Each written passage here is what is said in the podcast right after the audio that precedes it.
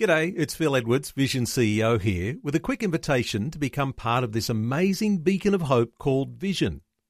Together we can put our love into action to help people of all kinds build or rebuild their lives on the truth of God.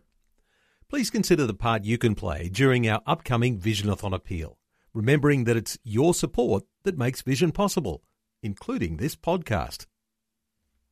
V180's word for today. Helping you live different every day. We don't know why things happen as they do, but we don't give up and quit. 2 Corinthians 4, verse 8. Satan can attack you anytime, anywhere. If you want to defeat him, here are some tried and true biblical principles you need to follow. 1. Guard your mind. You will never be defeated as long as you're victorious in your mind. That's the birthplace of everything you do. Satan knows that, and he will try to get your thoughts so scattered you won't be able to concentrate on what's important. Don't let him do it. Get back into focus. Isaiah said, You will keep him in perfect peace, whose mind is stayed on you because he trusts in you.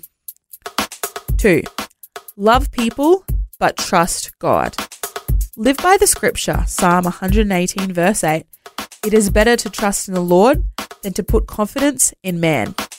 When the devil wants to hurt you, he will often use a person to do it. Your enemy is anyone who attempts to stop the will of God in your life. So identify such people and avoid them.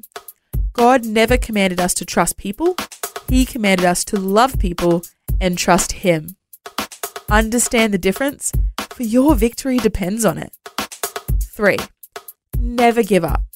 Jesus said in Luke 9, verse 62, No one who puts a hand to the plow and looks back is fit for service in the kingdom of God.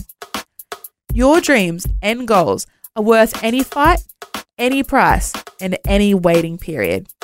Your faith is what defeats Satan. Remember Joseph? Every day of adversity was just another stepping stone towards the throne.